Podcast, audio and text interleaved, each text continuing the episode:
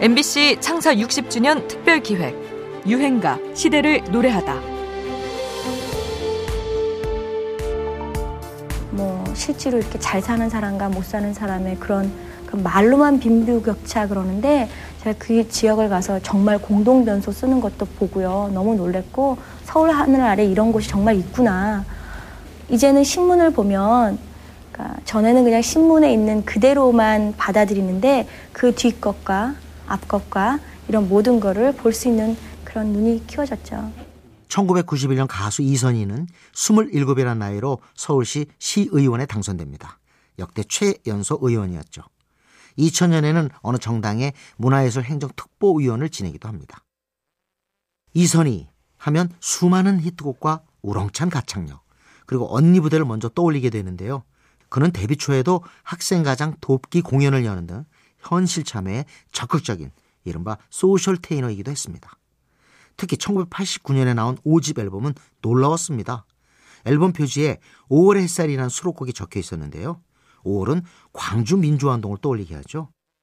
당시 신군부 세력의 오 공화국에서 육 공화국으로 시대가 넘어갔다 해도 이때까지 광주를 쉽게 언급할 분위기는 아니었습니다. 게다가 강변가요제 출신으로서 주류의 한복판에서 대중적 인기를 만끽하던 가수로선 대담한 행보였습니다. 이선희는 이 곡이 대학생 팬들이 일깨워준 문제의식을 노래로 옮긴 곡이라고 밝힌 바 있는데요.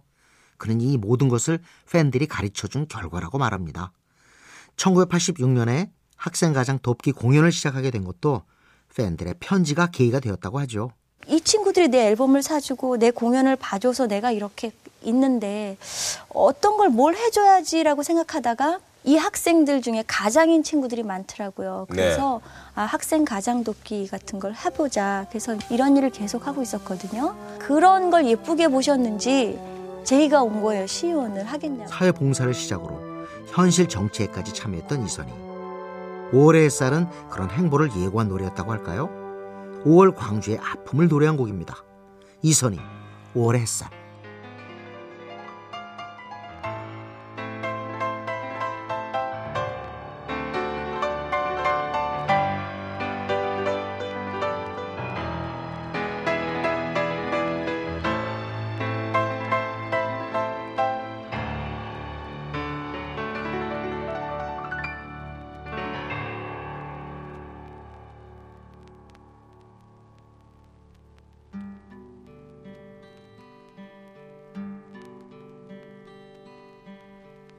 어디선가 날 부르는 목소리에 돌아보면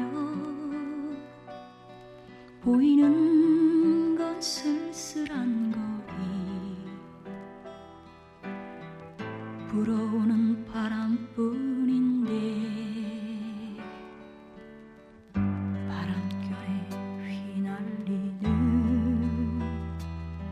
머리카락 쓸어 올리며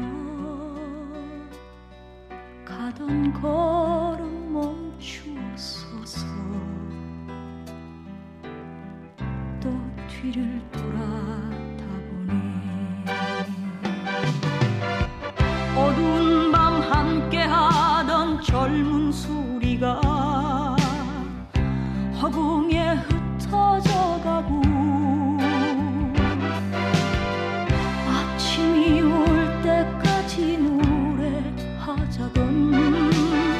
내 친구 어디로 갔나.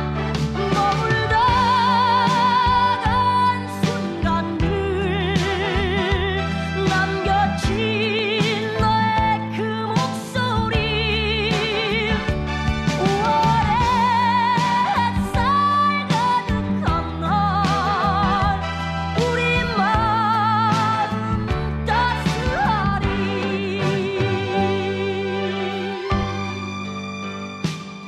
엠비씨 창사 육십 주년 특별기획 유행가 시대를 노래하다.